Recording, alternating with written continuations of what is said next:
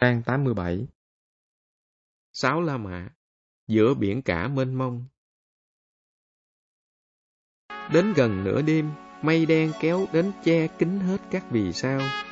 Trời bỗng lặng yên không chút gió, không khí trở nên nặng nặng.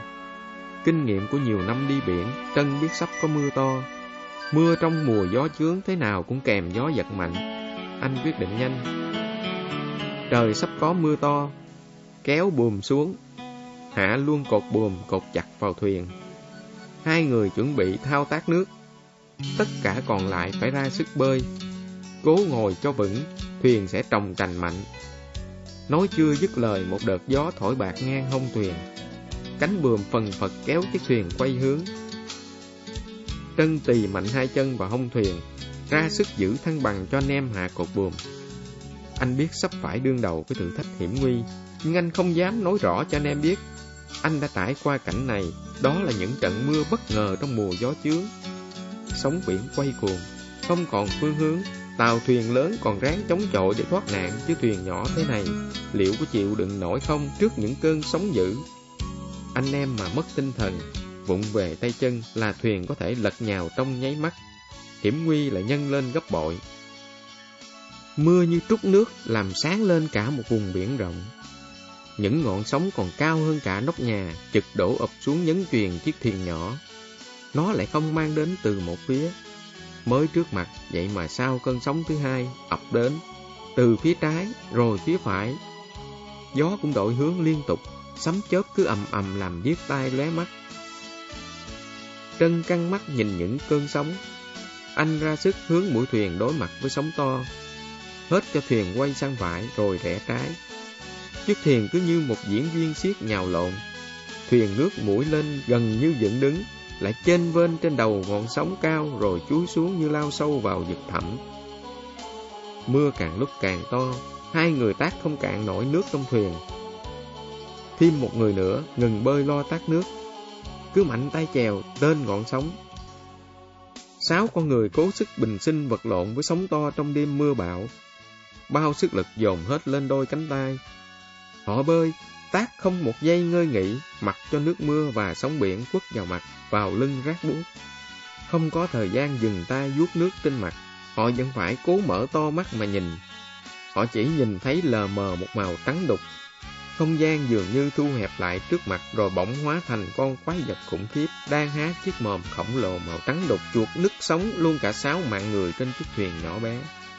Họ cảm thấy mình đang bơi trong chiếc chảo của tử thần, cứ lây hoay mãi không tìm ra phương hướng. Nhưng bản năng sinh tồn giục họ chẳng dừng tay bơi. Cứ thế, cả chiếc thuyền cùng với 6 người như biến thành một món đồ chơi trong trò tung hứng của thiên nhiên. Mưa vẫn rơi, gió vẫn rít từng cơn giận dữ bên tai những con người quá nhỏ bé giữa đại dương. Sóng vẫn gầm thét điên cuồng, chật lật nhào những chiếc thuyền mỏng manh. Họ vẫn cố sức bơi trong cơn tuyệt vọng. Tay bơi cứ lơi dần. Một số người hoàn toàn kiệt sức, đành gác mái chèo lo tát nước thay phiên cho đồng đội. Không còn biết tới thời gian, cả 6 con người cứ hành động theo quán tính, cho đến khi những giọt mưa nhỏ dần rồi tạnh hẳn. Sóng gió cũng dịu đi phần nào. Hy vọng sóng lóe lên cũng là lúc cơ thể họ cảm thấy rã rời bất lực. Buông tay chèo, họ cứ ngồi yên thở dốc trong lúc anh em tát nước cố hắt những giọt nước cuối cùng ra khỏi chiếc thuyền. Đến lúc này, họ mới cảm thấy khát. Cái khát cháy cổ, cháy cả ruột gan. Họ thầm tiếc rẻ phải chi hứng được vài thao nước mưa dự trữ. Đành phải cố vét vài giọt còn sót lại trên thuyền để đỡ cơn khát, mặc dù những giọt nước vẫn có vị mằn mặn khó nuốt trôi. Có tàu biển trước mặt. Ẩn la lên khi phát hiện 2 luồng sáng đang hướng thẳng về phía chiếc thuyền con. Thật vừa thoát khỏi thiên tai, nay phải đối mặt với địch họa. Trân ra lệnh dừng thuyền để tìm cách đối phó. Hay là ta cho thuyền vòng lại tránh xa tầm quan sát của chiếc tàu? Không, nếu ta vòng lại chắc chắn sẽ bị phát hiện. Với hình dáng và ánh đèn chiếu sáng thì đây không phải là tàu đánh cá, mà chắc chắn là tàu chiến của địch. Đến lúc này, Trân mới nêu lên ý kiến của mình. Rõ ràng đây là tàu chiến đang neo đậu vì cơn bão vừa qua. Chắc chắn chúng có phần lơ là trong việc quan sát. Tuy nhiên, với khoảng cách quá gần như hiện nay, nếu ta quay thuyền, chúng sẽ phát hiện ngay. Chỉ còn cách là ta bất ngờ cho thuyền len vào giữa hai chiếc tàu. Đây là điểm chúng ít chú ý nhất, may ra ta có thể thoát được. Không còn cách lựa chọn nào khác, tất cả đều rạp mình ra sức bơi, cố tránh những tia sáng từ các ngọn đèn trên tàu chiếu ra. Họ len lỏi trong bóng tối giữa hai luồng đèn sáng ấy. Ai nấy đều hồi hộp, âu lo, sợ tàu phát hiện. Khi ấy mọi công sức của họ sẽ đi tông. Cuối cùng, may mắn cũng thuộc về phía họ. Họ đã nhẹ lách qua giữa hai con tàu mà địch không hề hay biết. Tuy vậy, họ vẫn cố sức bơi để càng cách xa tàu bao nhiêu càng tốt bấy nhiêu. Khi thuyền đi ra ngoài tầm quan sát của tàu, họ đều cảm thấy hoàn toàn kiệt sức, bởi gần như cả đêm vất vả chống chọi với tử thần. Bỗng một giọng hốt hoảng từ phía đầu thuyền. Dừng lại! Ẩn đã rơi xuống biển. Quá mệt mỏi vì phải đứng ở mũi thuyền chống chọi cả đêm, lại bị mất ngủ. Ẩn đã sẩy tay té nhào. Nước lạnh làm anh tỉnh lại, anh cố sức bơi đến thuyền giữa bóng tối lờ mờ. Anh không thể nhanh nhẹn như thường lệ được. Anh em phải đưa tay kéo anh lên. Còn chiếc dầm chèo đã bị sóng đẩy xa ra mất hút. Bậy quá, không thể kìm được cơn buồn ngủ. Chút nữa thì đi đời. Thôi, chú cứ nằm nghỉ lại cho lại sức. Để anh em bơi. Buồm được dựng lên. Gió không mạnh nhưng cũng đủ để kéo thuyền lướt trên sóng. Anh em đều ngừng tay bơi. Một số nằm dài nghỉ mệt. Nhìn những vì sao. Trân định hướng cho mũi thuyền quay về hướng Tây, thẳng tiến. Chừng 1 giờ sau, gió bỗng nổi lên, sóng nhô cao, nhưng là những cơn sóng xuôi chiều. Thuyền cứ bị nhồi theo từng cơn sóng lớn, nhưng anh em cảm thấy không có gì nguy hiểm nữa. Phía sau lưng xuất hiện một vùng đỏ thắm, rồi mặt trời dần dần nhô lên khỏi mặt biển. Sóng gió càng lúc càng mạnh hơn. Vậy là đã qua một đêm lênh đênh trên biển, nhưng trước mặt vẫn không có dấu hiệu gì của đất liền. Phải chăng thuyền đã lạc hướng? Trân vừa lái thuyền vừa lo âu cho số phận của 6 con người. Tuy sóng gió thuận chiều, nhưng thuyền cứ bị lắc mạnh, anh em không thể nằm im được. Họ lại ngồi dậy, tiếp tục bơi. Những tia nắng sớm làm cơ thể họ cảm thấy ấm áp đôi phần, nhưng càng lên cao, mặt trời càng hắt những tia nóng bỏng. Họ cảm thấy khát, số nước mang theo không sao đáp ứng đủ. Họ chỉ dám hớp từng ngụm nhỏ cầm hơi, cố giữ lại chút ít để dành trong thời gian sắp tới. Gần hết buổi sáng, gió dịu đi nhưng cái nóng lại tăng lên. Giữa biển nước mênh mông vậy mà đành phải chịu đựng cơn nóng và cái khát đến cháy cổ. Họ tự trách mình đã không chú ý đến lời dặn của Trân, bây giờ phải chịu cảnh khổ cực thế này. Một số anh em cởi áo nhúng nước biển để mặc vào cho đỡ nóng. Nhưng chỉ được một lúc, cái nóng lại khủng khiếp hơn. Chiếc áo dày lên nặng trịch, lốm đốm ánh trắng. Họ chực muốn nhảy xuống biển, ngâm mình trong làn nước mát để làm dịu đi cơn nóng. Nhưng thấy Trân vẫn yên lặng ngồi đó, thong thả khua mái chèo nên đành thôi. Đến trưa, biển lặng, chỉ thấy những đợt sóng nhỏ lăn tăn. Thuyền trôi im như đi trong chiếc hồ lặng gió. Biết thuyền đã lạc hướng ngay trong đêm mưa bão, Trân cho thuyền quay mũi về hướng Tây Bắc, hy vọng có thể ghé được Cà Mau. Anh gọi Ẩn đến, thay anh cầm lái, còn mình lo xem xét lại chiếc thuyền. Trân giật mình khi thấy nhiều mối buộc quanh be thuyền bị đứt. Đây rồi, điều mà Trân vắt óc tìm tòi không ra khi còn trên đảo giờ đã hiện rõ. Cũng may vì phát hiện kịp ban ngày, chứ nếu ban đêm chắc hẳn cả đoàn phải làm mồi cho cá mập. Nhờ bó lạc, anh cẩn thận đem theo thuyền, anh lần lượt buộc lại chỗ đứt. Anh em thấy thế cũng làm theo. Sắp tới, chú ý đừng để dầm bơi tì vào be thuyền. Nó mà đứt lần nữa thì cả đám chìm hết xuống biển đó. Anh nhắc nhở anh em rồi ngã mình xuống thuyền, cố chợp mắt để lấy sức, thay thế cho Ẩn khi đi đêm. Gió lặng, thuyền gần như đứng yên một chỗ. Dù rất nóng lòng nhưng hầu như không ai còn đủ sức để khua mái chèo. Tất cả đều nằm im, mặc cho số mệnh, chỉ còn Ẩn ngồi sau dõi mắt lái thuyền theo hướng đã định. Chiều xuống chậm chậm, biển càng mênh mông vô ngần. Chiếc thuyền như một cánh chim nhỏ sa bầy lạc loài lảo đảo tiến về nơi vô định. Sóng biển chỉ gợn lăn tăn. Từng đoàn cá phóng mình lên khỏi mặt nước như đua với sức người. Xa xa, thêm một đàn cá heo đùa giỡn. Những cái vi lưng dựng đứng, rẽ nước, rồi chiếc đuôi to bè bỗng nhô cao. 1, 2, 3, 4 con. Nó giữ nguyên tư thế ấy, hồi lâu rồi mới đập mạnh chiếc đuôi xuống làm tung tóe cả một vùng nước xanh thẳm. Mọi người cứ ngẩn ngơ nhìn đàn cá đang đảo quanh thuyền mà cảm thấy cái đói đang cồn cào cả ruột gan, bởi đã hơn một ngày qua họ chưa có gì cho vào bụng, lại còn phải cật lực chống đỡ cơn giận dữ của tử thần. Họ tiếc rẻ phải chi mang theo được vài dây câu, thì lúc này sẽ yên tâm và vui biết mấy. Mặt trời đã lặn, những tia nắng cuối cùng như những chiếc nang quạt nhuộm đỏ phía tây. Cũng màu đỏ thắm như hôm qua, nhưng hôm nay sức hấp dẫn của nó đã ít nhiều phai lạc. Những hồ hởi, phấn khởi khi bước lên thuyền giờ đây không còn nữa. Ròng rã đêm qua họ đã dũng cảm chiến đấu với sóng to, bão lớn. Nếu phải hy sinh trong lúc ấy họ cũng cam lòng. Còn giờ đây biển lặng, sóng im, vậy mà họ phải phó thác tính mạng của mình cho số mệnh. Cả 6 người cứ im lặng theo đuổi những ý nghĩ trong đầu. Họ biết rõ thuyền đã mất phương hướng, không biết được khoảng cách thuyền đã trôi trong đêm mưa bão.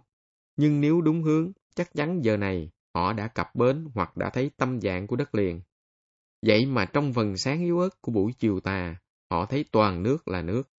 Rồi cả bầu trời và mặt biển như tan biến vào nhau, không còn phân biệt đâu là ranh giới nữa. Trân bước lại phía sau thuyền, thay ẩn cầm lái. Mắt nhìn các vì sao, đầu óc anh miên man bao ý nghĩ, làm sao đưa thuyền cập bờ. Đã hơn một ngày, vẫn chưa thấy đất liền. Rõ ràng thuyền đã trôi xa trong đêm mưa bão, cách bờ bao xa anh không rõ, nhưng chắc chắn đã dạt về hướng nam. Không khéo sẽ trôi tận Indo hoặc Mã Lai thì khốn. Phải nhịn đói, nhịn khát nhiều ngày nữa. Anh lẩm nhẩm, vậy thì chỉ có thể là thuyền đã trôi về phía mũi Cà Mau. Như vậy còn lâu lắm mới đến được bờ. Tim anh đập mạnh, mạng sống của 5 anh em lệ thuộc vào anh. Vậy mà anh vẫn sơ hở không tính toán được đường đi để đến nỗi này. Anh em mà hiểu được sẽ hoang mang biết giường nào. Khi ấy còn tâm sức đâu mà đối phó với hiểm nguy như vừa qua. Để chuộc lại lỗi lầm của mình, anh quyết định hướng mũi thuyền chết hơn về hướng bắc, và tự nhủ sẽ cố thức suốt đêm để giữ thuyền trôi đúng hướng. Càng về khuya, gió thổi săn hơn và mát lạnh. Cái khát có dịu đi, anh em cuộn tròn trong khoang thuyền cố tìm giấc ngủ trông đến tội nghiệp. Nhìn anh em nằm yên mà Trân cảm thấy buồn ngủ lây. Mấy lần anh suýt làm rơi mái chèo. Anh quyết định nhoài người, cúi xuống vốc nước biển rửa mặt. Nước thấm vào miệng mặn chát nhưng cũng đủ lạnh giúp anh tỉnh ngủ đôi phần. Chỉ được một lúc cơn buồn ngủ lại ập đến. Lần này anh dùng cả thau nước biển xối ướt cả đầu. Để yên cho nước chảy thấm vào áo. Anh cảm thấy hơi lạnh nhưng đầu óc lại tỉnh táo. Cứ như thế anh đã qua được đêm đen. Vừng đông hừng sáng mở đầu cho một ngày mới. Gió bỗng giật mạnh làm sóng biển nổi lên. Thuyền lướt nhanh trên ngọn sóng, anh em lại thêm một lần nữa bị nhồi lắc mạnh. Ẩn đến thay anh giữ lái. Anh dặn Ẩn giữ hướng cho thuyền đi rồi nằm nghỉ. Hầu hết anh em đều kiệt sức vì đói khát, lại bị cái nóng hành hạ nên không buồn nhúc nhích. Đến lúc này, sức người đành bất lực trước thiên nhiên. Họ cứ thiêm thiếp, mơ màng, cảm thấy máu đang cạn dần trong cơ thể.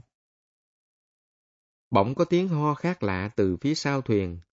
Ẩn đang cúi đầu gạt ra từng bụm máu đỏ. Anh ngã người, kê đầu trên be thuyền. Máu từ miệng anh trào ra chảy xuống biển loang đỏ một vùng. Anh là người trẻ nhất trong toán, vậy mà sức anh không chịu nổi trước thử thách của thiên nhiên. Thuốc men không có, đến giọt nước cũng không còn, biết lấy gì cấp cứu cho anh. Tất cả nhìn nhau bất lực. Cởi hết quần áo ra, lót ở phía mũi thuyền cho chú ấy nằm nghỉ. Những cái áo, quần lần lượt được anh em cởi ra, gom lại trải thành một chỗ nằm khá im. 2 người bò đến, dìu Ẩn lại nằm trên đó. Anh nằm yên, đầu kê cao, ngoẻo sang một bên, mắt nhắm nghiền thở dốc. Trân quơ dội mái chèo ngồi vào vị trí. Bây giờ thì chẳng còn ai thay mình lái thuyền nữa. Trân chép miệng thở dài, nghĩ đến những ngày sắp tới. không biết liệu sức mình có đảm đương nổi không. Cả toán 6 người, chỉ có 2 thằng nhỏ nhất là Anh và Ẩn là biết lái thuyền. Bây giờ Ẩn đã bị ra máu nặng, chỉ còn mình Anh biết xoay sở ra sao. Tập cho nem lái cũng không còn thời gian mà mọi người cũng đều kiệt sức cả. Thôi đành phó mặc rủi may. Ẩn vẫn nằm thiêm thiếp, hơi thở đứt quãng khò khè. Thoại ngồi phía đầu dùng khăn lau dòng máu đỏ đang rỉ ra từ miệng Ẩn, mà lòng thấy xót xa, đau đớn tột cùng. Hơn Ẩn 11 tuổi, cùng quê Gò Công, Anh xem Ẩn như một đứa em ruột thịt của mình. Bị bắt sau Anh hơn 1 năm, bị đày ra Côn Đảo cuối năm 1957. Cũng sau Anh 5 tháng, 2 anh em nhận biết đồng hương và kết thân với nhau từ đó. Bị bắt từ lúc còn trẻ, nhưng những ngày tù đầy Côn Đảo đã từng giúp Ẩn vững vàng, kiên định hơn. Nhanh nhẹn, tháo vát, ham học hỏi ở các bậc đàn anh, Ẩn nhanh chóng gây được cảm tình với mọi người. Riêng đối với anh em đồng hương, tình cảm đó càng thêm khăng khít. Phải sang Lao Hai là cả một điều khổ tâm, luôn dằn vặt trong Anh, nhưng lượng được sức mình, Ẩn sợ không chịu đựng nổi đến cùng trước hành động dã man của địch, làm ảnh hưởng đến phong trào chung, nên đành nuốt hận cho qua ngày. Về toán củi, anh em lại động viên Anh ra làm trật tự của toán. Mấy bận khước từ, Anh không thể làm kẻ tiếp tay cho giặc để kiểm soát, khống chế anh em, đồng đội của mình. Nhưng rồi trước những lời phân tích, động viên của anh em, vì nhiệm vụ được phân công, Anh phải chấp nhận để tạo điều kiện giúp đỡ anh em được nhiều hơn. Khi được phổ biến ý định vượt đảo, Anh hăng hái tham gia, chấp nhận mọi hiểm nguy, chỉ mong sao được thoát khỏi cảnh cá chậu chim lồng. Giờ đây, Ẩn đang mê man nằm đó. Cơn bệnh ngặt nghèo vì cố sức mà bị tổn thương, lại không có được viên thuốc, đến giọt nước cũng không tìm đâu được. Mới 26 tuổi đầu, lẽ nào phải sớm lìa đời, nhất là lúc đang trên đường về đất liền. Một vợ 2 con vẫn ngày đêm trông đợi. Một lúc sau, Ẩn tỉnh lại, cố giơ bàn tay yếu ớt lên cao, Thoại nghiêng tai sát mặt Anh. Khát quá, cho xin miếng nước. Đến lúc này, không ai còn có thể cầm lòng được. Chút nước cuối cùng mà anh em cố giữ để phòng khi bất trắc, được truyền đến cho Ẩn cầm hơi. Thoại lấy khăn nhúng nước biển đắp lên trán để làm dịu bớt cơn sốt của Ẩn. Ẩn cố sức nắm tay Thoại thiều thào. Sức em chắc khó qua khỏi. Nếu không may em mất đi, xin anh báo lại với cha mẹ và vợ con em rằng em không hề là kẻ phản bội, không làm tổn thất cho đảng, cho dân. Em cứ nằm nghỉ. Em sẽ qua khỏi thôi, đừng bận tâm làm gì chuyện ấy. Xin anh hãy hứa với em đi. Được, anh hứa, nhưng em phải nằm im, cố gắng ngủ một giấc, sẽ khỏe thôi. Ẩn ngoan ngoãn nằm im nhắm mắt, còn Thoại dùng 2 mái chèo gác ngang thuyền, bên trên căng một tấm áo để che bớt nắng cho đứa em tội nghiệp.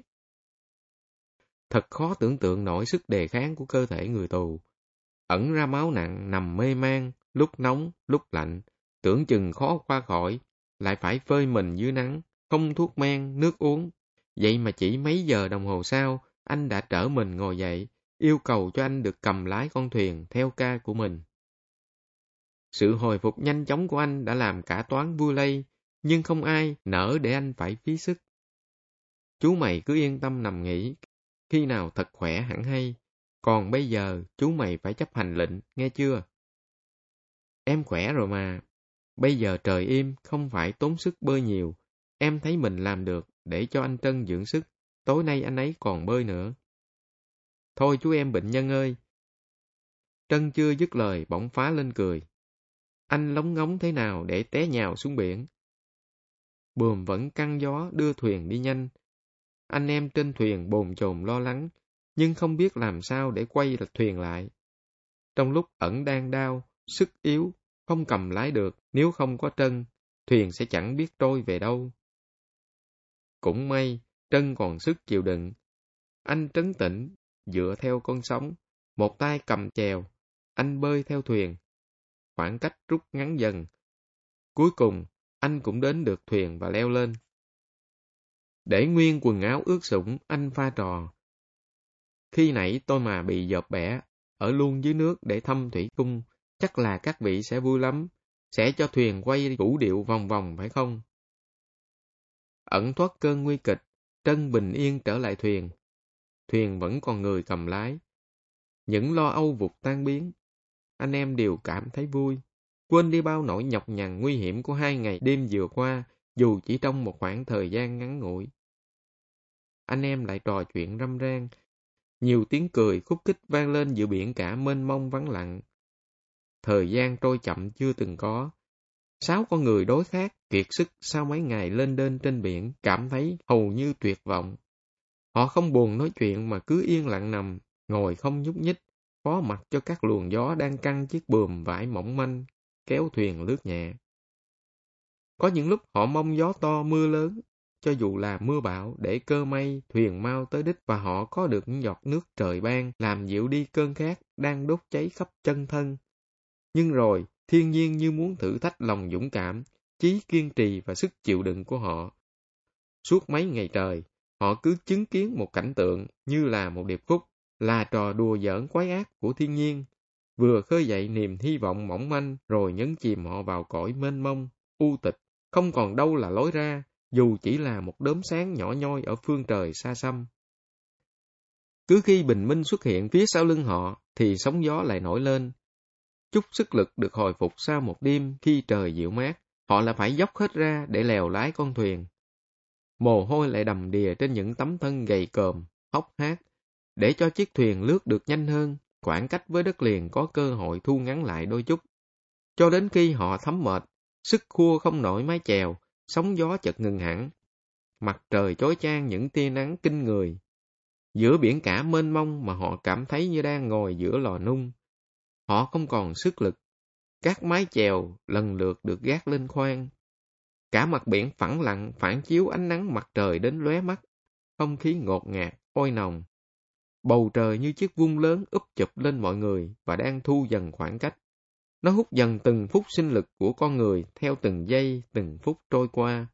Rõ là một cuộc tra khảo của thiên nhiên hết sức độc ác, khủng khiếp và rất ư kỳ lạ. Thời gian như ngừng trôi, thuyền cũng như ngừng trôi trên biển.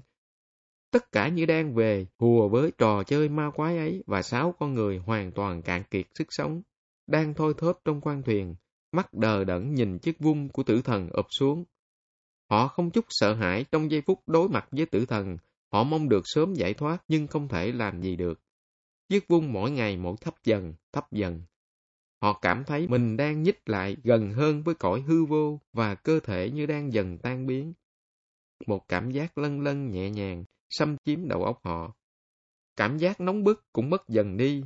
Họ đang tiến dần dần đến đích của cuộc sống loài người với thái độ bình tĩnh, đợi chờ, trong yên lặng. Tất cả các giác quan như ngừng hoạt động để đón nhận giây phút quyết định đó. Họ vẫn mở mắt ngước nhìn bóng đen của tử thần đang dần dần khép lại. Từ xám xám, mờ mờ như muốn chuyển dần sang đen kịch để chôn vùi và cuốn hút hết toàn bộ sự sống. Bỗng nhiên, chiếc vung như đang rạn ra, mỏng đi rồi thủng từng lỗ nhỏ. Chút ánh sáng xuyên qua các lỗ thủng, chiếu thẳng vào mắt của cả 6 người. Nó mơn man vuốt ve khắp chân thân, như bàn tay mềm dịu của người mẹ hiền làm hồi sinh những cảm xúc. Rồi chiếc vung vỡ vụn để xuất hiện trên bầu trời vô số những vì sao, và mặt trăng lại chiếu những tia sáng dịu mát. Vạn vật vẫn tiếp tục cuộc sống của muôn đời. Vậy là họ vẫn còn sống. Gió đêm mát dịu tiếp thêm sức mạnh và họ bắt đầu có một bờ dài cử động. Bản chất và thói quen trong cuộc sống tù đài bỗng trở lại với họ. 1 rồi 2 người tỉnh trước, cố gắng ngồi dậy sờ soạn những người còn mê mệt. Mảnh khăn thấm nước biển được lần lượt lau mặt mũi cho từng người. Tất cả lại cởi trần, bày ra những chiếc xương sườn và cái bụng hoắm sâu. Họ chậm chậm thấm khăn ướt, lau khắp mình mẩy. Cái nóng suốt ngày tan biến, họ cảm thấy được dễ chịu đôi phần, mặc dù cổ vẫn rát bỏng vì thiếu nước. Họ ngước nhìn sao trời như cố tìm ngôi sao bổ mệnh của mình, rồi lại nhìn theo những bọt sóng lân tinh tách thoáng quanh thuyền. Tất cả đều lấp lánh như đang mang theo sức sống vô biên. Họ cảm thấy vui với sao trời và sóng nước. Những lời nói khàn khàn đục đục vang lên, nho nhỏ hòa theo nhịp ì oạp của sóng vỗ mạn thuyền. Họ lại nhẩm tính thời gian đã lên đên để đoán định vị trí của mình trên biển. Nhưng rồi đoán để mà đoán cho có chuyện, bởi họ đã quá rõ ràng, Trước biển cả mênh mông, sức người nhỏ bé, không sao cưỡng lại được quy luật của đất trời. Thôi đành phó thác vào may rủi.